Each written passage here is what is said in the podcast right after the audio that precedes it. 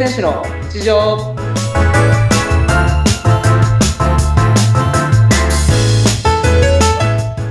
皆さんお疲れ様です。競泳の内藤亮太です。本日もよろしくお願いします。はい、インタビュアーの和子です。本日もどうぞよろしくお願いいたします。お願いします。内藤さん、今日はどんなテーマでお話ししましょうか。そうですね、今日は、いつも僕自身が気になっていることだったりとか感じたことを話してると思うんですけど、はい、今日は僕のことを見てる、視聴者側から、要は和子さん側から何か気になっていることとか、質問みたいなのがあれば、お答えしていきたいなっていうふうに思ってるんですけれど、何かありますか？いや私も前回の、内藤さんの前回の選考の試合、もう本当に初めてなんですよ、実は。なんかオリンピックとかは見たことはあるんですけれど、こういう選考会を見たのは実は初めてで、もうすごい感動して、なんか親心のような感じで、一生懸命内藤さん探して、まず見させていただいて、感動ありがとうございましたっていう感想なんですけれども。いやー、もう嬉しいです。いや、本当に。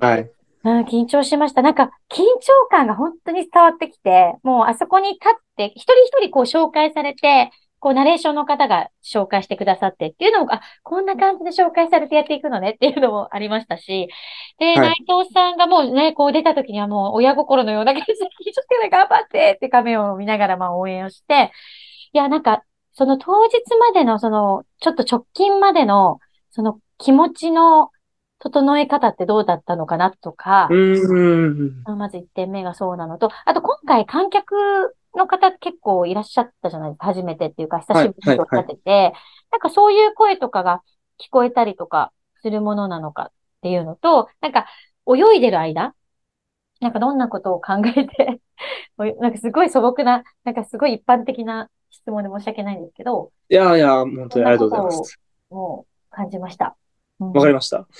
まず最初の一つ目の直近までの気持ちでしたっけ？そう、気持ちっていうか整え方。レース用意、番の、テイクアマーク P のら辺までの気持ちみたいなのは、やっぱり朝起きた時は、僕自身結構緊張しやすい人間なんで、結構緊張しますね、もうこの段階で。そうですよね。で、逆にアップ、レース前、ウォーミングアップをしに泳ぐんですけど、そうしたら一回緊張収まるんですよね。体を動かして、アップを終わったら。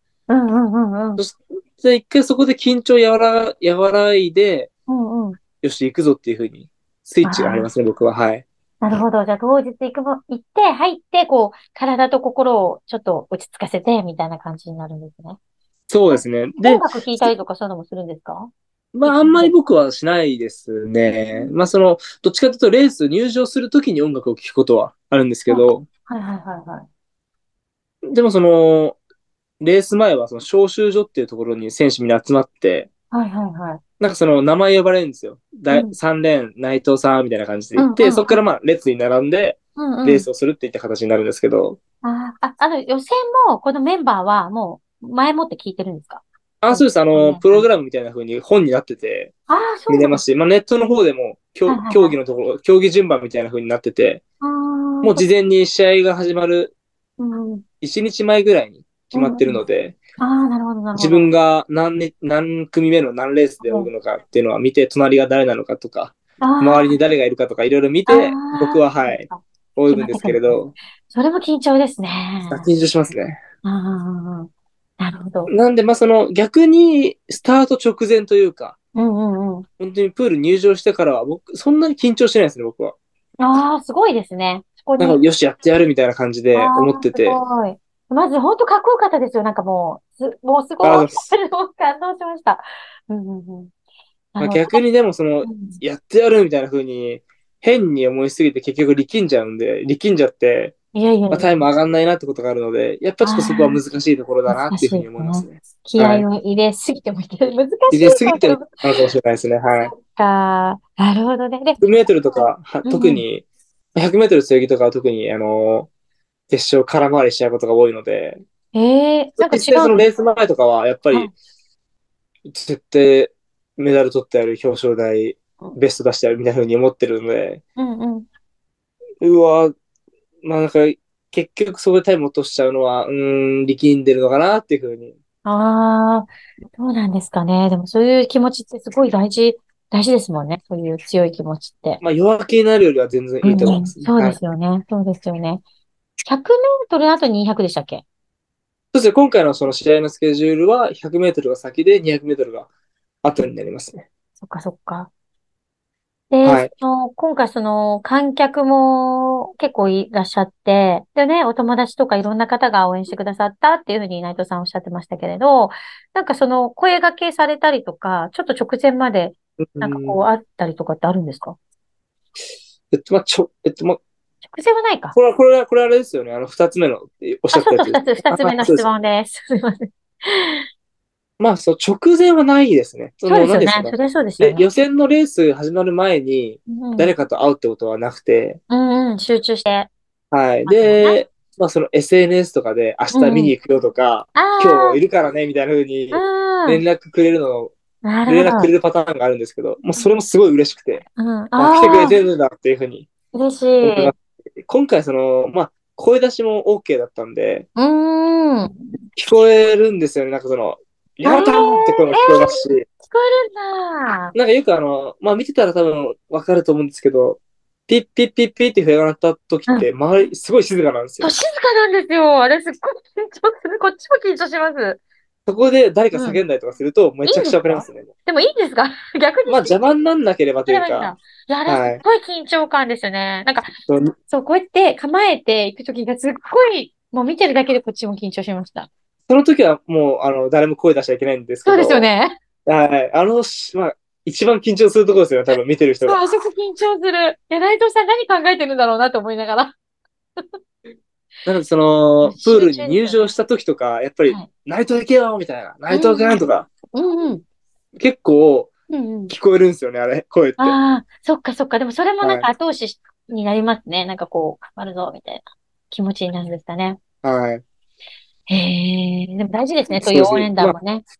シリコン帽子とか、まあ、被ってて、音楽とかも、その、入場の時にかかってるんですけれど、結構、男の人でも女の人でも、聞こえてるんですよね、声って。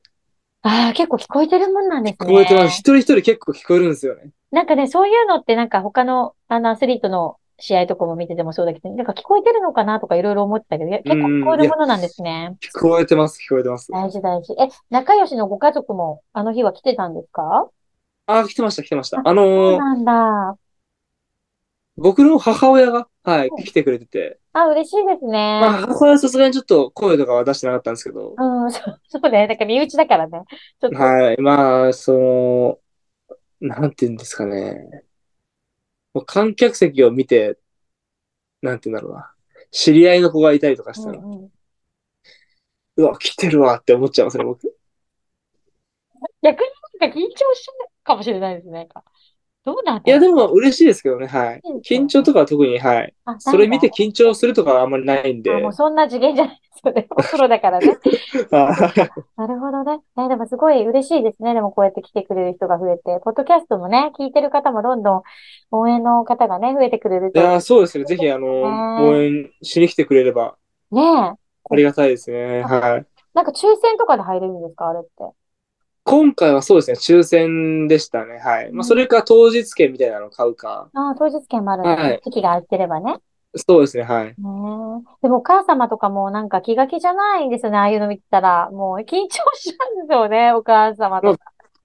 僕の場合なんですけど、やっぱ水泳って、泳いでる人より、見てる人の方が緊張すると思うんですよね。そんな気がする。もうとにかくスタートのところの緊張感といった、なんか静まり返った感じはなんか、緊張するなと思って。そう。なるほど。二つ目は、以上ですね。あと3点目は、何でしたっけ？そう。泳いでるとき。そう。あれはなんか横のレースの、こう、先行かれてるとか、なんかわかるのかな？こっちは上から見てるじゃないですか、この線とビール。なんか、もうちょっとだよとかって、こっちはわかってるけど、なんかその横の具合とかがわかるのかな？まあ、その順を追って、話そうかと思うんですけど、まずさっき言って一番緊張する場面のスタートの瞬間は、その、まあ、低級はマークって言って構えるんですけど、もうそこは僕意外と何も考えてないですね。その方がいいんですよ。もう、そのもう脱力っていうか、もう無でいて、ね、ピッてなった瞬間に、うんっていう感じで力入れますね、一瞬。あ、そうなんだ。バンって、はい、爆発力出すために。一旦、生からどうやるの？抽象的な。あ、でもなんかそんな感じな。抽象的な言葉なんですけどね。でもあの時結構内藤さん、そう予選だったかな、そう、スタートのところカメラがビーっていって、見えましたよ、よく。うん。あ、本当ですか？うん、見えた。なんでそのスタートら辺は意外と何も考えてないです。なるほど。考えてないですね、はい。うん、それで。で、まあその、浮き上がってから泳ぎ始めると、やっぱり背泳ぎなんで上向いてると、やっぱ隣の人が見えるんですよね、手が。見えるんだ、こう手がね。はい。ですよね。なので、そこでも見えますし、あと、その、ターンをするときも、はい。僕結構横見て泳ぐ人間なんで、横見ちゃうんで。いいのかどうなのか、いや、ちょっと悪い気がするんですよね。なんかそれで前に出られてたら、焦っちゃいますし。見ない方がいいですよね。だからもう仕切りしてほしいです。一蘭のラーメン屋さんみたいに、仕切りしてほしいです、僕。そうか、でも、見て逆にエンジンがかかる場合もあるかもしれないし、人によるのかな？どうなんでしょうか？まあ、人によるんだと思いますけど、僕は多分見ない方がいいと思います。見ない方がいいね。じゃあ、見ちゃう。見ちゃダメです。そしたら。そっか。あ、じゃあ横が一応見えて、はい、あ、今並んでた、あ、行かれちゃったなとかっていうのを、一応見ながら、やるってことなんです。まあ、そう、まあ見ながらというよりか、ターンの時に。見えちゃう。はい。ターンの時に、ああ、今、俺がリードしてるな、みたいな感じで。うん。でもあれですもんね、リードしてたとしても、自分の横左右しか見れないから、2個先とかも見れないから、今どの順にいるかとかもわかんないですよね。そうですね。よくあるのが、その、両隣に、まあ、結構周り見たら誰もいなくて、俺が一番だってタッチしたら、一番端っこのコースの子が早くて、やられちゃったっていうパターンもありますし。そうなんだよね。だからわかんないですよね。でも結構無な感じなんですね。そうですね。やっぱり、まあ、無の時って早いですよね。ああ、集中してるから。はい。で、やっぱり、うわ、きついなとか、うわ、あと100メートルもあるみたいな。隣へ。うわ、早く引き離さなきゃって思ってる時ってダメな時なんですよね、やっぱり。なんか遅いんですよね、もう雑念が入っちゃって。雑念が入って、他のことが気になっちゃって。もう体に成分がかかっちゃうんですよね、やっぱそこで。それこそ脳のさっきの話じゃないけど、その指令がかかっちゃう。そうですね、もうブレーキがかかっちゃうんで。余計なことが気になっちゃって。なんかそういうメンタル戦みたいのもあるのかな？わかんないけど。まあ、あるとあります。やっぱり心理戦っていうか、やっぱ前に出た方がプレッシャー与えられますし、僕はどっちかっていうと、最後の50、思いっきりドカンって上げられる選手じゃないので、そんな器用な選手じゃないので、どっちかっていうと、やっぱ前半しっかりとリードして、後半粘るっていうのが一番理想だと思ってるんで、そこでやっぱり周りの選手に出られると、焦っちゃうなっていうふうに。そっか、自分の強みが最初の方だからっていう。はい。そっか、いろいろあるんですね。でもなんかそういうのはなんか選手にしか聞けない話だから面白いですね。そうですね。他の選手も、まあ、見えちゃうとかあるんですけど、やっぱり、レース中は邪念じゃないですけど、雑念みたいなのは、考えた時は遅くて、どっちかというと無でいけた時の方が早いなっていうのは他の選手ともあるんじゃないかなって思いますね。なるほどね。無でね、集中。他の選手といろいろこうそういったなんか討議っていうかなんかする機会ってあるんですか？まあ、同じチームメイトはあるか。同じチームメイトはまあそうですね。はい。まあでも大体あんまり周り見ないっていう選手は多いですけどね。チームでなんか反省会というかなんか逆に自分がわからないことをまあ、コーチはもちろんくださると思うんですけれど、選手同士のそういう交流ってあるんですか？選手同士の交流、僕の場合はよくレースが終わった後、ダウンで、他の選手に、なんか話聞いたりとか。ああ、するんだ、アドバイスしちゃった。なんかどういうこと意識されてますかっていうふうに、聞いたりとか。まあ、あとは、第三者の目線というか、はいはいはいはい、僕とコーチ以外のその、全く所属とか関係ない人が見たときに僕の泳ぎってどう見えてるのかなっていうふうに、そうですよね、大事ですね。聞きますし、はい。どこが変でどこが変えた方がいいよっていうふうに言ってくれるのかっていうのもすごい大事にしてるので、気づきがね。そういったその、はい、僕の範疇の外にいる人に話を聞くこともあります。そうですね、大事ですね。そうですね。はい。同じ水泳のね、同じいろんな選手でもいろいろやり方が違かったり、対策の仕方が違かったりもするでしょうし、また気づかなかったことをね、言ってもらえたりとかするから。はい。まあ、それで実際試してみて合わなかったら、もうやめればいいだけっていうか。そうですね。自分にそれで合ってると思ったものをどんどんチョイスして、いい方向に持っていければいいなって思ってるので。本当ですね。いや、でも内藤さん、本当なんか努力もされてますし、なんか、真面目だから本当に応援していきたいなと思って。皆さんね、応援していただけると嬉しいですね。これからね、その3月に向けてもありますからね。そうですね。もう本当に1年来てて、まあ、まだあと何ヶ月かあるんですけどって思ってるとすぐ来ちゃうので。来ちゃうからね、大事に。もうすぐ3月が来ちゃうと思ってるので、1日1日を。はい、がいろいろ、3月のことがあって、いろいろ気づく、4月か、この間の、あれがあって、なんか気づく点と改善するところとかいろいろ見えてね、来られたので、きっとさらに強くなるのも間違いないなと思いますね。うん、そうですね。その、まあ、4月の試合終わった後、まあ、その前の配信でも言ったと思うんですけど、まあ結構ショックだったんですけど、やっぱりいろんな人に話を聞いて、もっと泳ぎこうした方がいいんじゃないかとか、もっとこういった練習した方がいいんじゃないかっていうふうに話してくれたおかげもありますね、やっぱりその。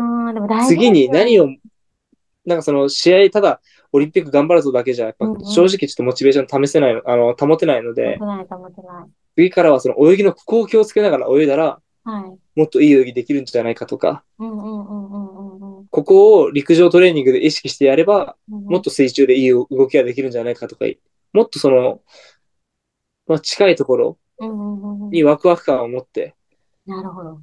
で、おかげで今、その前向いて頑張れてるっていう風な印象はありますね。本当です。なんか素晴らしいなと思って、まあ、いつも前向き、もともとはね、弱小の心を持っているっておっしゃってたけど、なんかそういうのを分かりながらも、そういう、根本はそうだけど、すごい前向きに、すごいなんかいつも発言がされてるので、なんかまあアスリートって、すごいなんか精神力と前向きな、意欲っていうのがすごい大事なんだなって思いますね。本当に。ありがとうございます。ありがとうございます。でもなんか今回いろいろ見させても、いろいろというか初めて、ああやって予選会と決戦、こうテレビとかでもね、やってるのとかも全然知らなくて、なんかこうすごい水泳に興味を持ちましたし、なんかこう、子供もね、やってるんですけど、いろんな方が水泳に見ていただけるといいですよね、発信していって。そうですね。やっぱり、僕自身水泳ですごい、素晴らしいスポーツだと思ってますし、もっといろんな人にこの良さを知ってもらいたいなっていうふうに思ってるので、ぜひぜひ試合会場に足を運んで応援してくれたらなっていうふうに思います。わかりました。なんかこういろいろ聞いていろんなことがなんか知れましたし、私は全然知らなかったんですけれども、なんかどんどん興味も持ちまして、なんかすごい楽しい競技ですし、ストイックなその内藤選手の前向きな意見ですごい元気と勇気をもらいましたので、きっとね、ポッドキャスト聞いてくださってる方もたくさん興味を持ってらっしゃるのかなと思いますので。で、なんかあれですね、概要欄にもいろいろ載ってますので、質問とかあれば、また、ポッドキャストでも紹介していければいいなと思うので、どんどん、もし内藤さんにね、ご質問とか、あと、応援のメッセージとか、あればどんどんね、コンタクトしていただければと思いますので、よろしくお願いします。よろしくお願いします。はい、本日もいろいろなお話、貴重なお話していただきましてありがとうございました。はい、ありがとうございました。